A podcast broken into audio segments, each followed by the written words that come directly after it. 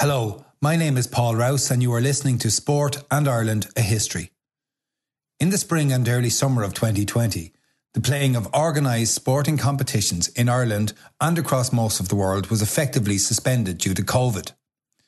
During those months, that is to say between March and June 2020, I recorded the weekly lectures of my long running module, Sport and Ireland A History, which I had taught in UCD for many years. The recordings were undertaken as a series of interviews with Joe Molloy, the award winning presenter of Off the Ball on News Talk FM in Ireland, and were broadcast live on radio. The recordings are available here now, courtesy of Off the Ball, and I would like to thank Joe Molloy and Ger Gilroy for facilitating this series and for making it available on History Hub. History Hub is the UCD School of History's public history website. The site has hundreds of podcasts and posts covering everything from medieval to modern history, Irish and international. The site can be found at historyhub.ie. This episode of Sport in Ireland A History is episode 6, in which we discuss the origins and importance of the Gaelic Athletic Association. Okay, you're welcome back. This is week six of our series with Paul Rouse. He is professor at UCD School of History. He's the author of Sport and Ireland A History, we are continuing our look at the history of sport in Ireland predominantly and a little bit beyond as well. You can find all of these podcasts in the OTB highlights section. And as of this week, I'm told it will have its own podcast category all on its own. If you search Paul Rouse's history of sport or offtheball.com, you'll find it there. You can go back and listen to the previous few weeks. So, Paul, week six, hello. Hi, Joe. How are you? I'm very well. So, this week we are jumping into, I suppose, a key component of Irish culture, Irish community, certainly Irish sport, obviously. Even during these very strange times, we have seen the community power of the GAA in a massive way. Yes, you you look around Irish life. Uh, obviously, it's sporting life, but way beyond its social, its sporting life. And you look at the general social, cultural, political, economic imprint of the GAA, and it is difficult to imagine Irish life as currently constructed without without the GAA, without its reach, without its meaning for the lives of of so many people across across the island, and it's it's something that need not have happened. It may not have happened. We like to think of it as a natural offshoot of Irish identity, Irish character, but this organization was constructed at a very particular moment in time and there was nothing inevitable about that construction. Insofar as anything can be said to be inevitable in history, there certainly was nothing inevitable mm. about the construction of the GAA. And more than just its construction, also the shape of that construction, the idea that it should be a multi sports organization. If you look at its competitor organizations, they are single sport organizations essentially, and the GAA is different. Is there anything comparable to it? And by that I mean the amateur ethos, the sense that you represent your home place, and also its popularity linked in with that, that you can have 80,000 people scrambling to get into Croke Park for All Ireland final day. Is there anything across the globe which has that sense of the local and I guess the national pull as well, and the amateur ethos? There are bits and pieces of similarities in various organizations around the world, but there is nothing that puts it together in the same manner that the GAA does. This this capacity to be both a broad-based community sport uh, sports organization, and number two, a community organization in and of itself, and number three, um, a sporting organization which bears all or almost all the trappings of what we would consider top-level elite sport. Hmm. It's amazing, really, isn't it? It is. It's an extraordinary. It's an extraordinary phenomenon, which is a product of the peculiar circumstances of Irish history, Irish geography, and the presence of Ireland within the sports revolution that reshaped British life and the life of the United Kingdom of Great Britain and Ireland as it was in the 1880s. Mm. And all of those things operating together, created by very, very peculiar, and I don't mean peculiar just in the odd sense, but very, very particular people also at a very at, at, a, at a very particular time mm. in history in response to a very particular um, set of circumstances. I know from our previous week, so where we kind of left things off last week, we had talked about the 19th century in a bit of depth, the Industrial Revolution, the incredible urbanization which had happened around that time. Sports clubs are springing up all over the place. So a revolution in many ways is happening, and soccer and rugby is starting to trickle over into Ireland. So that is kind of the broad context. Everybody knows Hayes' Hotel. Everybody knows 1884. The 1st of November, it was a Saturday. It was three o'clock in the billiards room so, will we? Is that the best place to start here, or do you want to paint a bit more context? It's as good a place to start uh, as as as any, and I think what matters about Hayes's um, hotel is first of all that it took place at all. The choice of Hayes's hotel it was related to the train lines, the fact that it was a central point in Munster where the sporting revolution had taken place. Michael Cusack the key founder of the Gaelic Athletic Association with Maurice Davin had deemed that Dublin was gone to the English essentially, and there was no point in attempting to drive an Irish sporting revolution from Dublin. So he would he would uh, he he picked he picked um, Thurles as a starting point. Now we'll come back to to the idea of Dublin and and the Gaelic Athletic Association because it was essential to the creation of modern hurling, the making of modern hurling, and it was in Dublin that the association found huge support in the beginning. But in that billiard room in Hayes' Hotel at 3 p.m. on Saturday, the 1st of November, were a group of seven men. Now, there is an argument, which we won't get into now, but there may have been up to 14 and possibly even 15 people there. And if you read club histories from around the country, you would swear like it's it's kind of they would have needed an annex on the hotel to cope with the number of people who claimed to be at that meeting. Yeah. But there were most likely seven uh, people in that room. The meeting is kind of establishing the precedent for GAA time at the beginning. It was meant to start at 2 p.m. It only started at 3 p.m.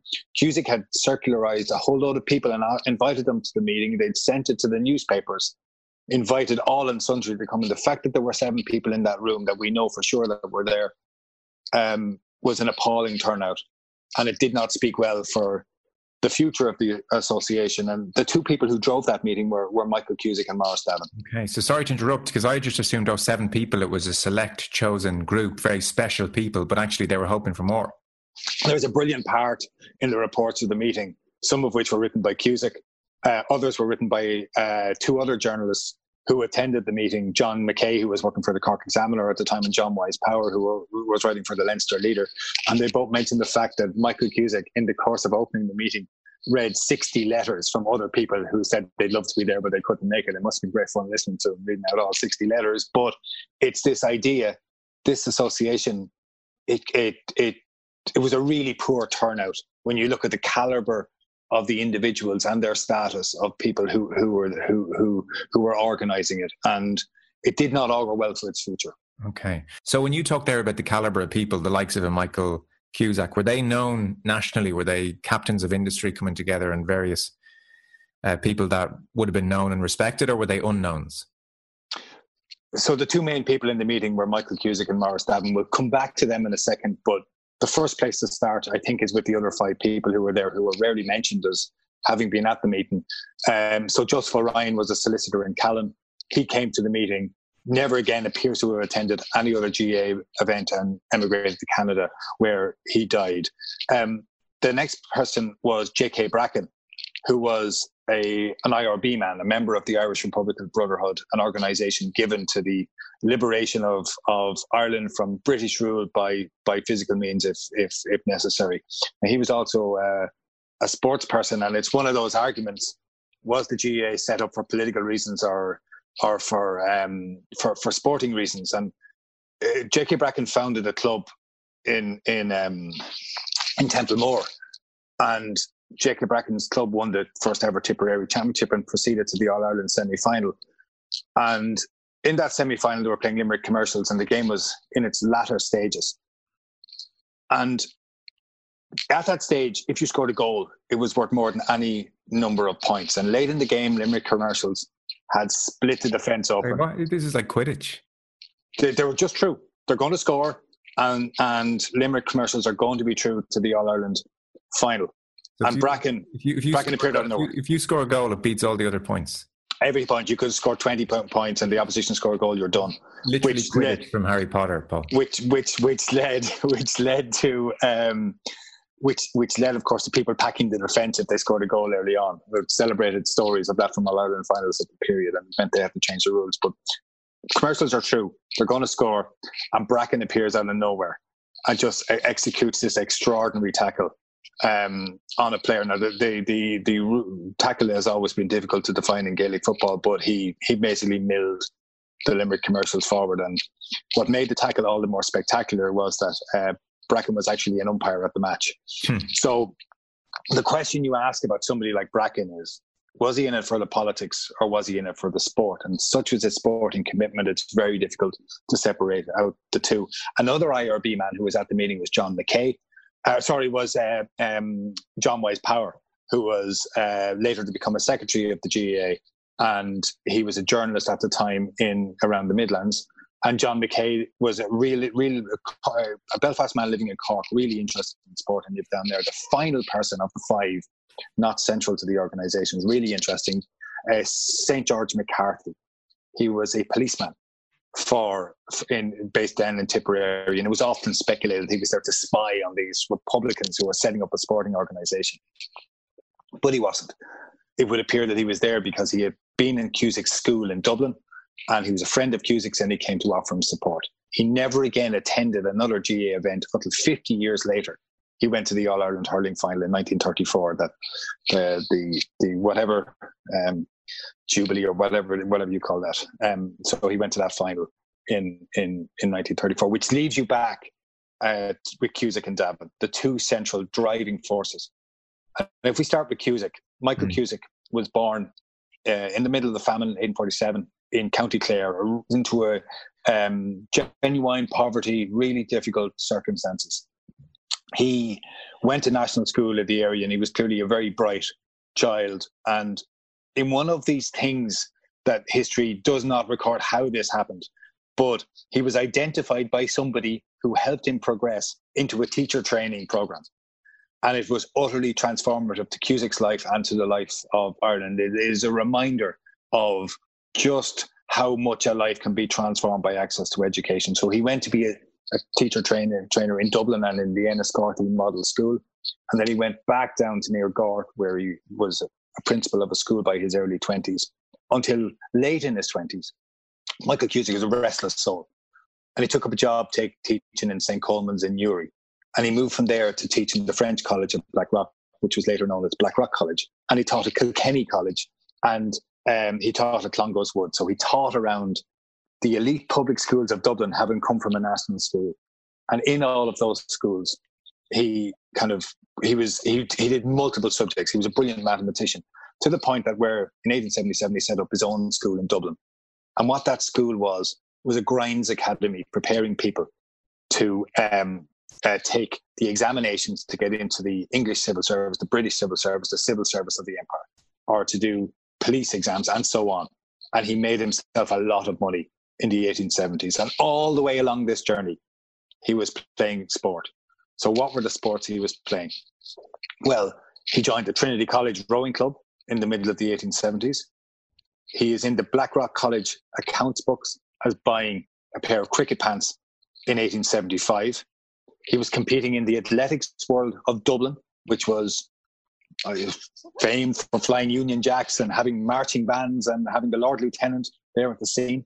And then in 1877, after he um, founded his school, he established a rugby club in that school, which he played for. This was the time when students played with teachers. He played at Cusack, Cusack's Academy 15. Mm. And he, he talked about, wrote about himself in the papers as being a sterling lover of, of the game of rugby. And then he took a newspaper column. He was a brilliant writer. I wrote about a huge range of different things from mathematics to how to do balloon tricks to, to sport. And as late as 1882, Michael Cusack was calling for the establishment of a cricket club in every parish in Ireland. He said boys should go to bed every night across the winter dreaming of hitting the six and being the honor of hitting a six and being the honor of their parish yeah.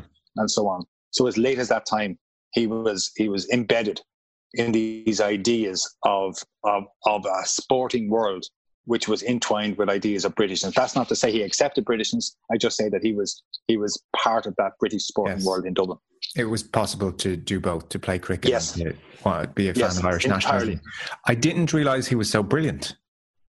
Oh, he's, he's an incredible man. You read his journalism now. He, he had a newspaper column from the early 1880s, which and he later founded his own newspaper in later in the 18, in 1887. And all the while, until his death, and he died really young. He was 59 when he died um, in 1902 or 1905. I can't have to check that exact mm. date, but he he um, he was writing in the newspapers until until he died, and he wrote about Russian and French literature. He had an incredible turn of phrase. Later, he was at a, a hurling match, and he he he wrote about the spirit of Tolstoy being no more refreshed than a journey across the plains of Russia than a, a, a true-born Irishman at the sight of a, a real hurling match. That it's like a city on fire with the, the cracking of the timber and the hissing of the flames burning into a roar of conflagration. So there's all of these. He, he just had a beautiful turn, uh, turn of phrase.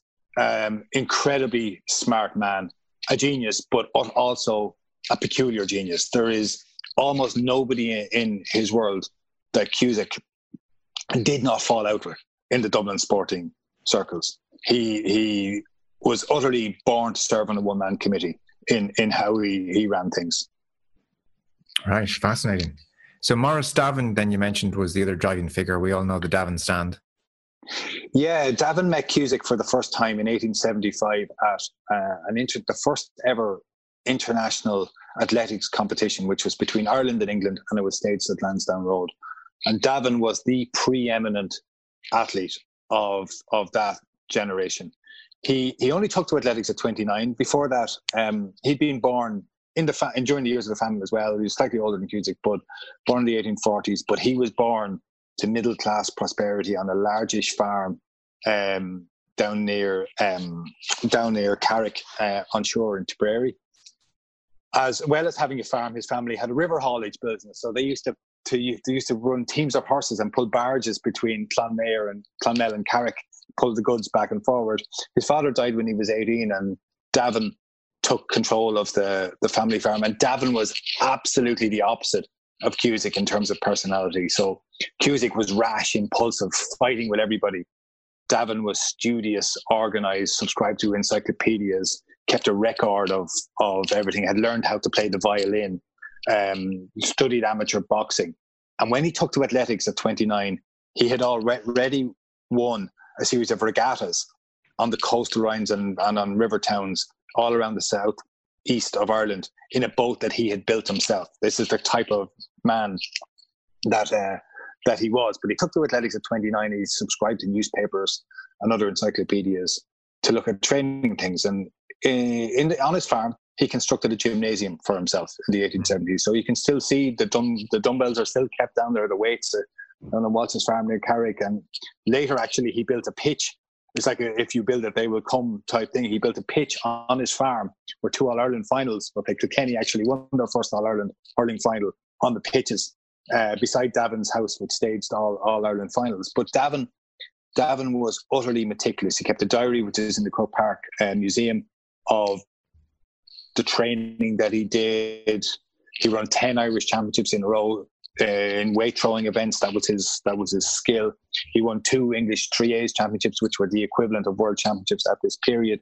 He was considered the best all round athlete, uh, essentially the best all around athlete in the world. And there's a brilliant letter that he got from uh, English athletes who asked was he intending to come over to compete in this year's championship because if they were they wasn't going to bother training he was just he was that formidable and his two brothers tom and pat were also outstanding uh, athletes um, pat tom was the brother who almost got away he didn't do quite as much training as the other two pat broke the world high jump record in Munster Even uh, in 1882 so these were incredibly talented people and Maurice mm. was the driving force the great celebrated Irish athlete of the late 1870s and early 1880s. Wow.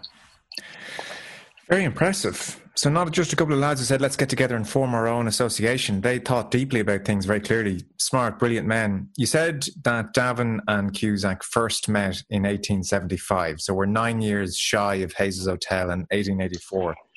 were they firm friends across those nine years? How did they decide to come together and form this association? What's the backdrop? What's their thinking? This is a really tangled story. so the short version of it is that they weren't close friends. They had their life, they did their things. Um, but by the early 1880s, the Irish athletic scene, which had promised so much in the 1870s, was beginning to drift into a couple of problems. First of all, there was no governing body had been set up to organize standards of race meetings to organize the controls of it. And into this vacuum in 1881 and 1882 was coming the English Amateur Athletic Association.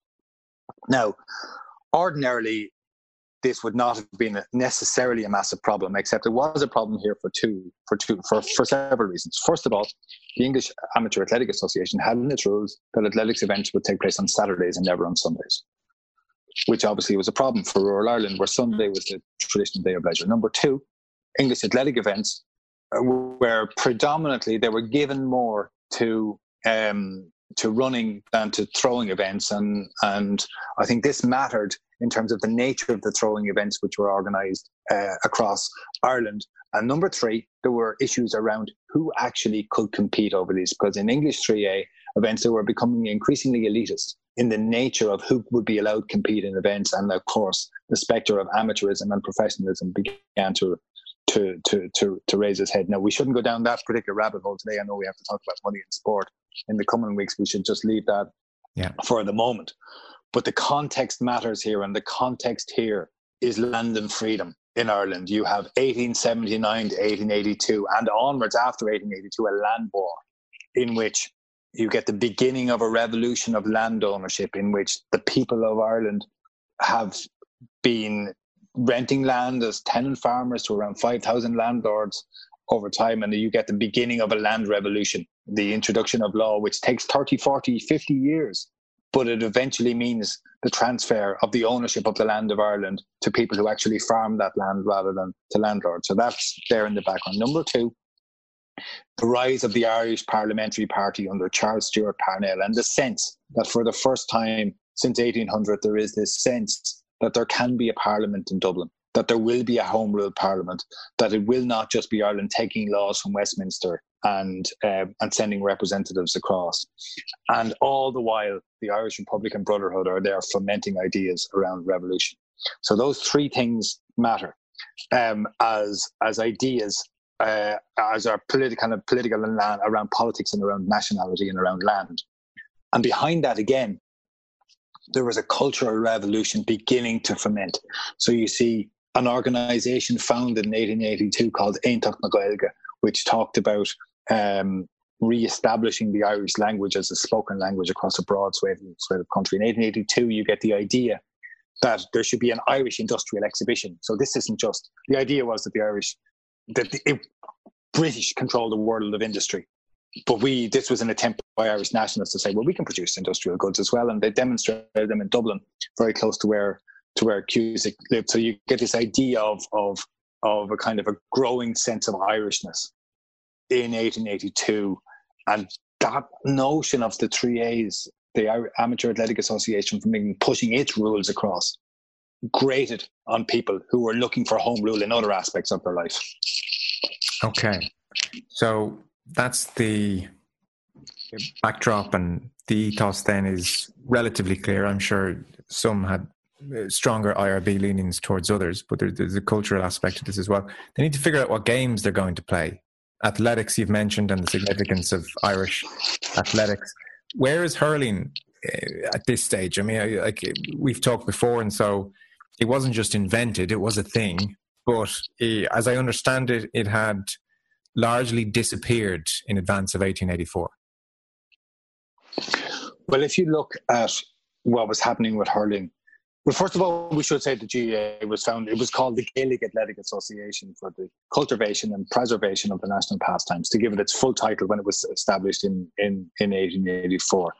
And its primary focus through 1885 was athletics was the staging of athletics competitions all around Ireland and pulling in athletic events into the organization in standardizing rules for running and jumping and throwing events. and opening those events, holding them on Sundays and opening them, as they said, to Irish people at every class. That was, it dominated the business of the GAA for those years. But mm-hmm. two other sports were pulled in to the organisation. So we'll talk about Gaelic football if that's okay first for, for, for a second. Gaelic football, the rules, first rules for Gaelic football, initially called Irish football, uh, were written by Maurice Davin and published or put before a meeting of the GAA in the 17th of January 1885 and published in the newspaper subsequently, and then later in the early spring published in pamphlet form uh, and disseminated around the country. Now, these were very loose, very vague rules. And the reality of it was that it, they weren't massively different rules than rugby and soccer. You could see the similarities between these games. Why was it thrown in the mix? Well, it was thrown in the mix as an idea by Maurice Davin, who hated rugby he thought rugby was a demoralising, denationalising game, and it wasn't something that was was uh, that, that it needed to be cleaned up. And he liked the old grand old, as he called them, the grand old Irish kicking games. So that mattered. What also mattered is that in 1884, routinely, year after year, from 1874 onwards, Ireland had played England in rugby match and then in soccer matches, and were getting trounced. Epic score lines, failing even to score most times they played.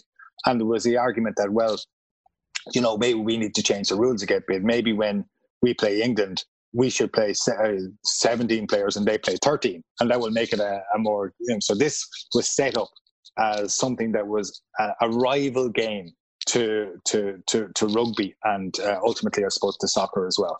So that's where Gaelic football comes from. Now, hurling is a really different story, and it's a really it's a it's a complicated enough story, except to say. So we'll, we'll run through this pretty quickly, but if you read official histories of the GAA, and if you if you look at the museum, there's all you get the sense that hurling had disappeared after the famine.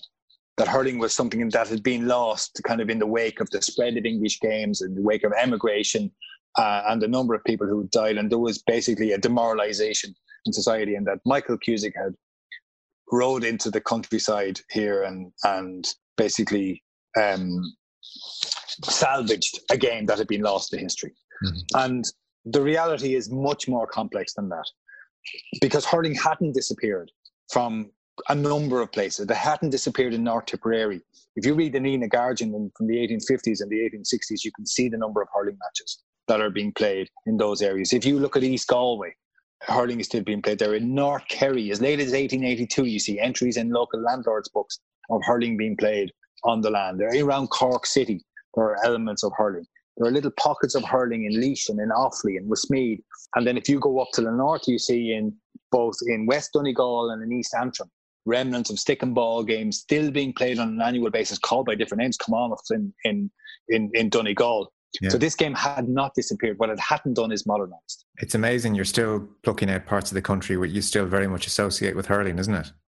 This is exactly it. It's the geography of hurling is is is it is one of the great questions that must be asked of the GAA if hurling is such a great game, why is it not played in more places around the country than than that? And and um, it is it is the question that is worth repeatedly uh, repeatedly asking. Now we have to go back and look um, at the other aspects of hurling in the country because hurling was also played in Irish emigrant communities. There was a hurling league in Melbourne with a set of rules that was established in all of those areas places like Collingwood, places that we consider now of Australian rules teams, they had a hurling league with a set of rules that was played through the late 1870s. In Boston, the Boston Hurling Cup was played in 1880, 1881, 82, 83, and into 1884 when there was a massive dispute for this Gold Cup, in which made it to the Boston courts because a team which had won it three times in a row insisted on keeping this Gold Cup, uh, and there was around the courts over that. So that tells you that hurling was modernising in those places.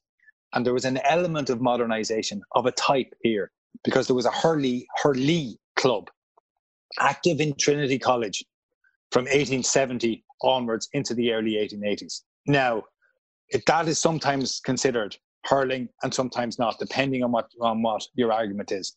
It has led some somebody such as Edward Carson played on that team, the founding father of modern unionism in Ulster, and it has sometimes led to the statement that sure didn't Edward Carson play mm. Fitzgibbon Cup hurling for Trinity, and the answer, of course, is that he didn't. He played a game in Trinity where they used hockey goals they could strike with one side of the stick only, and they could be offside, and they had looked as well to England for the rules. But this game of hurley had spread out of Trinity College into schools such as the high school and King's Hospital, and it spread into banks and prosperous suburbs of the south side of Dublin, possibly 14, up to 14 teams at all, who founded the Irish um, Hurley Union in 1879. Some of those players from that Hurley Union came together with Michael Cusack in late 1882 and founded the Dublin Hurling Club at the Royal College of Surgeons. And the idea was that they would make a game which combined what they called the science of hurling. They would bring back hurling basically to the city of Dublin. So hurling would be kind of, it would continue, but hurling was considered to be a distinctive game and was played. It fell apart in mutual loathing. Cusack mm-hmm. thought that these guys were basically soft softies and not really racy of the soil as he considered himself, and Cusack himself by return was deemed a savage. So they didn't meet, the club fell apart. Later in 1883, Cusack took the Hurleys that had been made from that club and he went up to the Wellington Monument in the Phoenix Park on a Saturday afternoon in early October 1883, and he had with him three other people. Uh, the Molyneux brothers, Pat and Tom from Clare, and a guy called L.C. Slevin from Armagh and the four of them started to puck the ball around. And they met again the following Saturday and the following Saturday. Cusack advertised it in the newspapers for which he was writing and in other newspapers, and people slowly began to join across those weeks. So week after week, there were enough people through. He changed and now uses school to set up the Cusack's Academy Hurling Club, and then he founded the Metropolitan Hurling Club out of those people who were coming together on Saturday afternoons in the Phoenix Park. And it was Cusack was later to write that it was out of these metropolitan hurlers that the game of hurling was was was and the and the Gaelic Athletic Association was formed. Mm. But it wasn't just from there. There's another element of the story which matters, which ties in the traditions of play across rural Ireland and Cusack modernisation of sport through the Metropolitan Hurling Club. And it happened on Easter Monday, 1884. Because the people who were in Galway had seen in Killimor in Galway had seen what Michael Cusack had done in Dublin, and they'd written to Cusack and challenged them for a match on the Fair Green in Ballinasloe on Easter Monday, 1884. So Cusack named his team in the paper, took the train down to Dublin, was met at the train station on Easter Monday morning by uh, a whole lot of the hurlers from Killimor, and they were marched down from the train station to the Fair Green behind the brass band, and the two teams, 21 assigned, lined up in the middle of the field for the ball to be thrown in. The ball was thrown in between the hurlers of Killimor and the metropolitan hurlers from Dublin, most of whom were countrymen living in the city. And the Killimor men just, for, for the first few minutes, just, just, just took complete control, drove the ball into the into Cusack's end of the field, scored a goal, and we're running around the place celebrating. When Cusack just said, "What, what are you doing? Like, what, what, what, what game are you playing? This is not how you play hurling. And instructed the Killima men to leave the field so his team could give a demonstration of how hurling should be played amongst themselves. The Killimor men then said after a few minutes, well, we don't really see the difference. So you stand aside and watch us play. So they went out and played. The, the upshot of it was Cusack understood immediately that his team were not on a winner here. So he did what any sensible manager would do and he took his team home.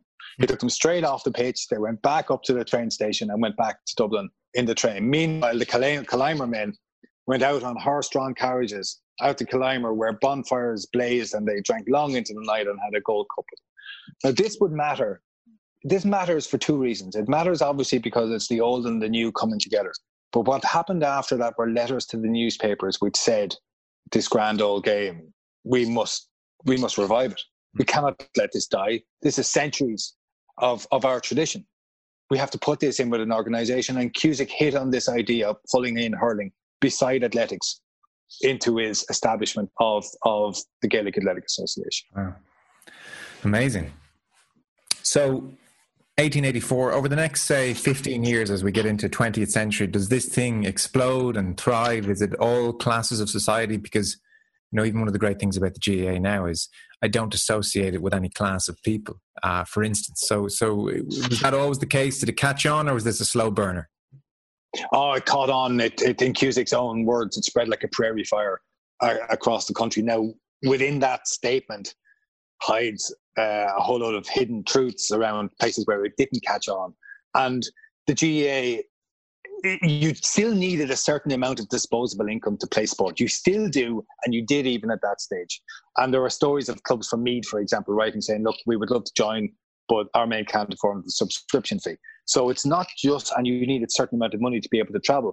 On the morning of the first ever All Ireland hurling final, seven of the Thurles team were left on the platform because they did not get their expenses for earlier matches, and there was around the camp. So this is uh, a really it, it, allowing for that the GAA was more democratic than other sporting organisations. It opened itself out much more successfully than others did. It created a broad base, and crucially, it provided a day out. And this idea of a day out on a Sunday was essential to the spread of the organisation. So it became a thing to go to matches, to march behind the band. The old the, the parade you now see in Croke Park, squeezed into a playing field, is a parade that used to take place through the towns. Players used to tog out in hotels or in pubs or wherever in the middle of a town, or they used to march from tra- march from train stations behind marching bands, and that marching band, that parade behind them was kind of like a colourful Pied Piper, drawing people to the place where the game would be played, and then they would pay it in. And you would often have multiple matches, football and hurling matches played together, athletics events on the sidelines, hawkers selling their wares, gamblers or gambling stations all along the side of the field, even people selling drink at matches during those uh, early years. So this is it became a huge day out for people across rural Ireland and also in urban Ireland, where people came together, and Dublin became a huge focal point for the association um, for for the playing of big matches and for the organisation of those games. In those early years, though, the GAA did almost collapse in the early 1890s when there was a massive split in the organisation between radical Republicans who sought to take control of the organization and others who saw it as a sporting organization. Mm. And it almost pulled the association asunder. There was talk of it disbanding, and particularly in the wake of the Parnell split, which saw the Irish parliamentary pulled asunder after divorce proceedings around Parnell and Kitty O'Shea, Catherine O'Shea, mm. and the manner in which that destroyed uh, the Irish Parliamentary Party and left members of the GAA taking sides only three counties attended the annual convention in 1892, for example. Very few teams were entering the All Ireland Football and Hurling Championships. But broadly speaking, the story through the 1880s and the 1890s is the story of a modern sports organisation essentially hitting those British sports organisations that can it can see around it in terms of its structure, in terms of the codification of games, the organisation of championships and of grounds, Im- imitating them but doing it in an Irish way. Mm. Amazing, yeah, it's absolutely fascinating. Uh, one last quick one: uh, How quickly does the church get on board? And we have bishops throwing the balls in and all this kind of stuff. Depends on the church. The church almost destroyed the GAA in 1887. There was a massive fight. Uh, the GAA's annual convention in 1887 was held in November in the Thurles Courthouse, and it ended up in a free fight between Republicans and churchmen. The churchmen um, th- th- was really clever. They were Cusack and Davin really cleverly got Archbishop Croke, the most popular cleric, uh, on board at the beginning of the of the um, of the organisation. They, they, took him in as patron, and Q- wrote uh, he wrote a brilliant letter, which is still published in. It's an extraordinary letter. He is still published in the GA's official guide, which is in itself extraordinary. Uh, that it is still published there, where he talked about uh, foreign games being kind of effeminate, effeminate folly and that such games were played by degenerate dandies. So it was, and Croke was Croke was had this idea that you know you must go back to the sports of the Irish. So he was utterly in favour of what his of this idea of the GAA. But there were other bishops who hated the GAA because they viewed Sunday now as turning into sports and drinks, mm. and it was not something that they wished to see, and they viewed it. They did not want their parishioners also going over to to, to an organization which it saw in part uh, constructed around radical Republicans and a recruiting ground for such Republicans. Okay. Okay. This is our Archbishop Croke, uh, presumably Croke Park, Archbishop Croke, is This is Archbishop Croke. Croke, uh, Croke Park was was uh, it's 1913. Um, it was called after him at that stage, but he's the first patron. The first four patrons of the GAA were Parnell, uh, obviously the leader of of of um, of uh, the Irish Parliamentary Party. Um, Archbishop Thomas Croke is the leading and most popular Catholic cleric in the country.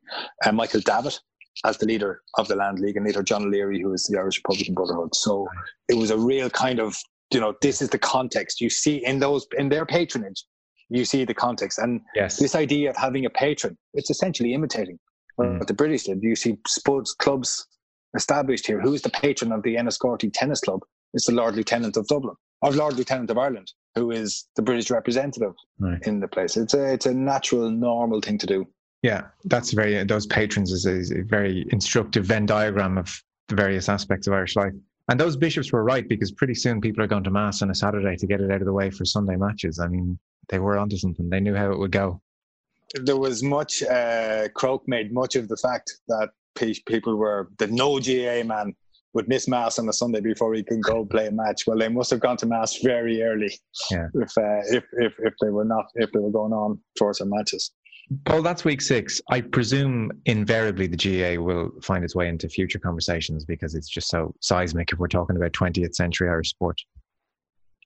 Well, I think the place to go next, um, and we have to talk about the GA in this as well, is I think the next place we have to go to is money because there is money everywhere in this new sports revolution. And I think it's really interesting to see what happens to the GAA, to soccer, to rugby, but also to other sports and industries and this idea of amateurism and professionalism. What is amateurism? Where did it come from? Why are you amateur? Why are you not amateur? Why are you a professional? What is a profession? All of those things. We'll probably talk about that next week. And I think the week after that, we'll talk about, we spoke hugely about men today.